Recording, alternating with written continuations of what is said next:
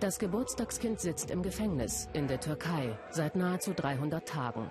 Freunde und Kollegen wollen das Interesse am deutsch-türkischen Journalisten Deniz Yücel wachhalten. Seine Schwester Ilka Yücel. Das ist der erste Geburtstag, den mein Bruder im Gefängnis verbringt. Äh, ich hoffe natürlich, dass das ähm, auch der letzte Geburtstag sein wird. Der Protest erinnert an alle politischen Gefangenen in der Türkei, auch an Meschale Tollu, Übersetzerin und Mitarbeiterin einer Nachrichtenagentur. Erdogan versucht über die Inhaftierung von deutschen Journalisten, deutschen Staatsbürgern Druck auf Deutschland auszuüben. Denis Yücel trifft das am heftigsten. Monatelange Haft ohne Anklage.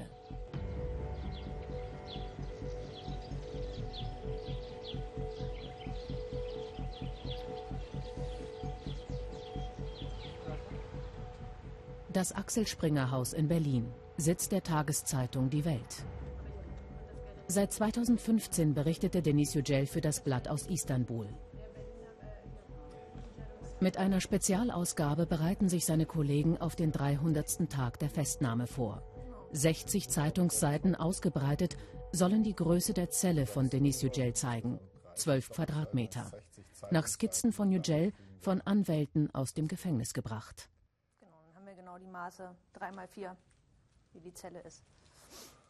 Ja, ich glaube, so können sich die Leute gut vorstellen, oder was heißt vorstellen wahrscheinlich nicht, aber man kriegt zumindest, wenn man es zusammenlegt, die Vorstellung von dem Horizont, den Dennis haben darf und wie unfassbar eng das ist und wie klein.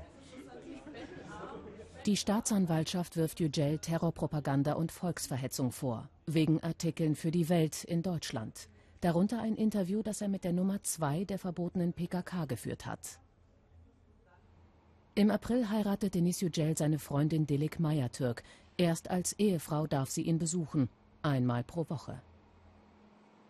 Alle schreiben immer, dass Dennis äh, ein Interview mit äh, Cemil Bayık gemacht hat. Okay, so. Ja, er ist ein Journalist und er hat ein Interview gemacht und dieses Interview war toll. Wo ist die Anklageschrift? Frage ich und sie sagen mir, er hat ein Interview gemacht mit Cemil Bayık. So, was ist falsch hier? Er ist ein Journalist, er hat seinen Job gemacht und okay, vielleicht Sie haben gar keine Ahnung, was Journalism ist. Okay, bitte einfach lesen. Das Hochsicherheitsgefängnis in Silivri bei Istanbul. Symbol für unterdrückte Pressefreiheit. Yücel und 30 andere Journalisten sitzen hier ein. Im ganzen Land sind es 150. Mit teils grotesken Vorwürfen wurden auch mehrere Mitarbeiter der regierungskritischen Tageszeitung Cumhuriyet verhaftet. Auch Aydin Engin. Doch der 76-Jährige hat sich nicht einschüchtern lassen. Deniz Yücel ist eine Geisel. Es gibt keine andere Erklärung für seine Inhaftierung. Ich habe auch Jura studiert und kann das hier unterstreichen. Deniz ist jemand, der als Geisel gefangen gehalten wird. Deniz Yücel ist deutscher und türkischer Staatsbürger. In der Türkei gilt er als Türke. Deutsche Diplomaten hatten es schwer, ihn zu betreuen. Im März kommt seine Schwester nach Istanbul, ihren Bruder zu besuchen. Es ist natürlich ähm, sehr schwer gefallen, ihn so dort sehen zu müssen. Aber er war, er war sehr gefasst, hat auch seinen Mut nicht verloren, aber trotzdem habe ich ihm das natürlich auch angesehen. Ich bin aus dem einzigen Grund hergekommen, äh, meinen Bruder zu besuchen. Deswegen, das war, wie eingangs gesagt, einerseits gut, dass ich ihn selbst sehen konnte und zum anderen muss ich ihn jetzt halt da wieder zurücklassen und zurückfahren. In der Vergangenheit war Ilka Yücel immer gern in Istanbul. Dieses Mal hat sie keine Augen für die Stadt. Der Fall ihres Bruders ist ein Politikum. Der allgegenwärtige Staatspräsident Erdogan bezeichnete den Journalisten Yücel öffentlich als Staatsfeind.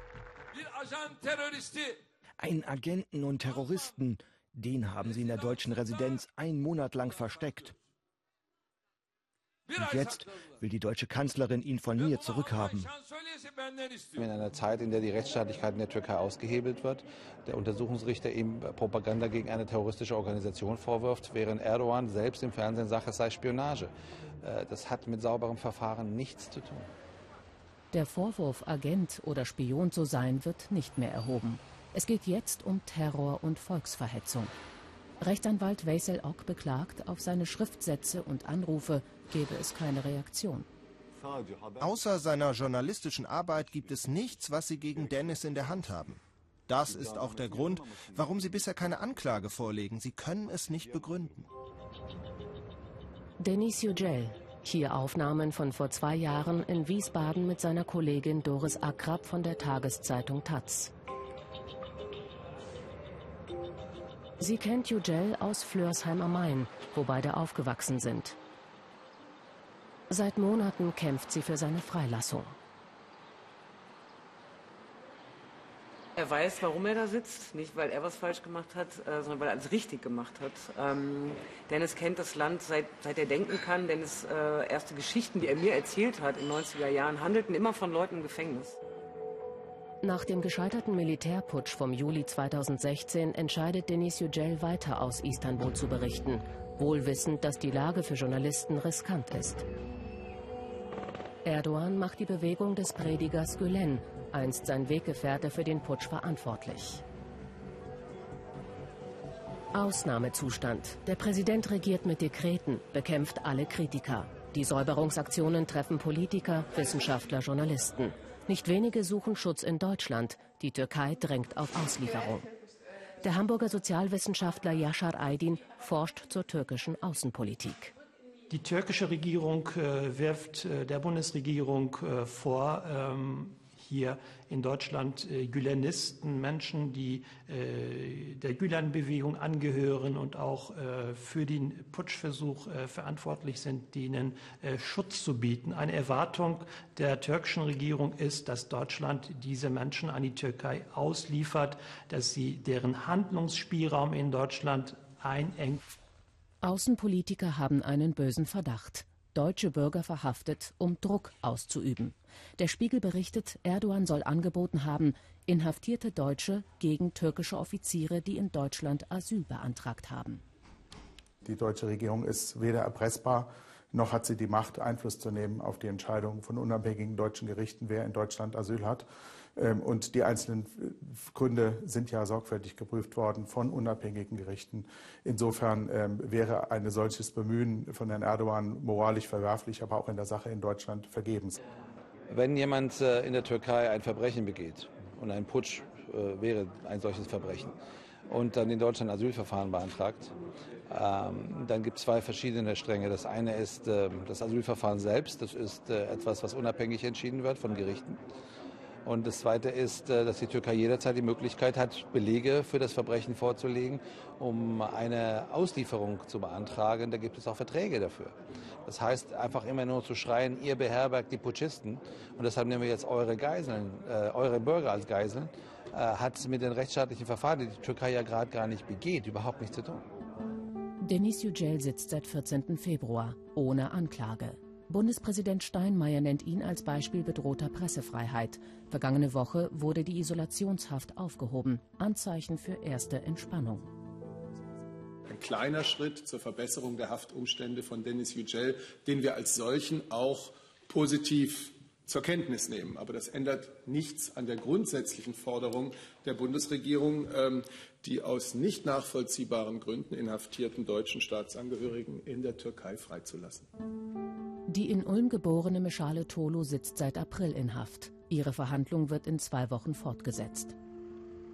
Der Menschenrechtler Peter Steutner kam noch glimpflich davon. Im Juli in Istanbul festgenommen, ist er durch Vermittlung des Altbundeskanzlers Schröder mittlerweile frei. Ein weiterer Deutscher wurde freigesprochen, ein anderer freigelassen, darf die Türkei aber nicht verlassen.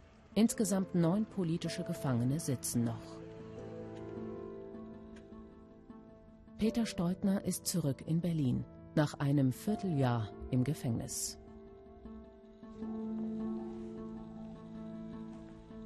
Da ist schon eine Ungerechtigkeit drin. Es gibt die Ungerechtigkeit, klar, dass wir überhaupt festgenommen wurden. dass es diese Verfahren gibt, aber es ist auch eine Ungerechtigkeit darin, wie schnell oder langsam Verfahren bearbeitet werden. Und ich erinnere mich, als ich von den ähm, Vollzugsbeamten dann weggeführt wurde ein, an einem der Tage aus meiner Gesprächskabine mit den Anwälten, dass denen es mir zurief, bald hast du es geschafft. Und mir dadurch ganz viel Zuversicht gegeben hat, ja, da kann was Positives bei rauskommen aus dem Prozess. Nach der Verhaftung von Peter Steutner waren die deutsch-türkischen Beziehungen am Tiefpunkt. Außenminister Gabriel rief deutsche Urlauber zu hoher Vorsicht auf, warnte vor willkürlichen Verhaftungen. Druck auf die Türkei. Die Türkei muss wieder attraktiv sein für Investoren aus dem Ausland und dafür braucht sie die Unterstützung des Westens, insbesondere die Unterstützung Deutschlands. Das haben wir gesehen. Wir haben im Falle Steutner gesehen, dass Deutschland da äh, Möglichkeiten hat, wenn man die diplomatischen Kanäle einsetzt, dass man Möglichkeiten hat, da was zu bewegen. Der wirtschaftliche Druck steigt. Die sogenannten Hermes-Bürgschaften, Garantien für deutsche Exportgeschäfte mit der Türkei, wurden eingeschränkt. Ein eher symbolischer Akt. Noch belaufen sich die Bürgschaften auf beachtliche anderthalb Milliarden Euro. Doch für die Türkei geht es um viel. Deutschland ist Handelspartner Nummer eins. Im Herbst deutet sich Besserung der zerrütteten Beziehungen an. Der deutsche und der türkische Außenminister treffen sich informell in Antalya. Yücel hatte beim Europäischen Gerichtshof für Menschenrechte Beschwerde eingelegt. Die Bundesregierung unterstützt sein Verfahren. Vergangene Woche gab die Türkei ihre Stellungnahme ab, erklärte erstmals konkret, dass Denis Yücel allein wegen seiner journalistischen Arbeit im Gefängnis ist. Zu beachten ist, dass die Artikel des Antragstellers die Terrororganisation PKK als legitime Organisation erscheinen lassen. Den Präsidenten der Republik Türkei bezeichnete er als Anstifter des Staatsstreichs.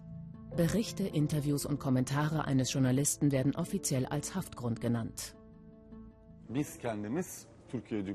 werden die türkische Stellungnahme erwidern und auch die Bundesregierung wird sich dazu äußern. Dann wird endlich Bewegung in den Fall kommen. Der Menschenrechtsgerichtshof könnte urteilen, Yücel aus dem Gefängnis zu entlassen. Als Mitglied des Europarates ist die Türkei an Urteile aus Straßburg gebunden. In einem Interview, das aus dem Gefängnis über Rechtsanwälte schriftlich geführt wurde, fordert Yücel ein rechtsstaatliches Verfahren. Ich will einen fairen Prozess und den am besten gleich morgen. Nicht mehr, nicht weniger. Bei den Eltern im hessischen Flörsheim. Solidaritätsbesuch von Nachbarn und Freunden. Esma und Sia Yücel kamen einst als Gastarbeiter nach Deutschland. Ihren Kindern ermöglichten sie Studium und Aufstieg. Der Vater ist in Krebsbehandlung.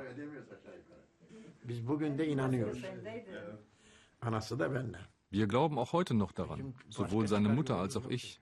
Wir haben keine andere Wahl, außer zu glauben, dass das Recht greift und unser Sohn freikommen wird.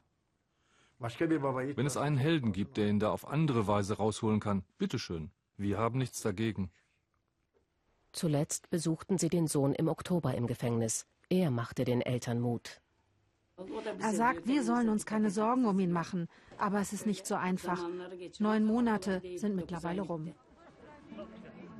Neun Monate hinter Gittern für ein Menschenrecht. Der Bürgermeister der Stadt, die der Familie Heimat geworden ist, versprach eine Mahnwache jeden Monat, bis Denis Yücel frei ist. Diese Mitte November ist die neunte. Wir wollen nicht, dass er in Vergessenheit gerät. Es ist wichtig, dass wir hier ein Zeichen für die Pressefreiheit, für die Meinungsfreiheit setzen. Und das tun wir, indem wir an jemanden erinnern und die Erinnerung vor allen Dingen wachhalten an jemanden, der hier bei uns in der Stadt geboren ist und der für nichts anderes gekämpft hat, als dafür seine Arbeit zu machen. Mitte Dezember werden die Bürger Flörsheims wieder vor der Stadthalle stehen.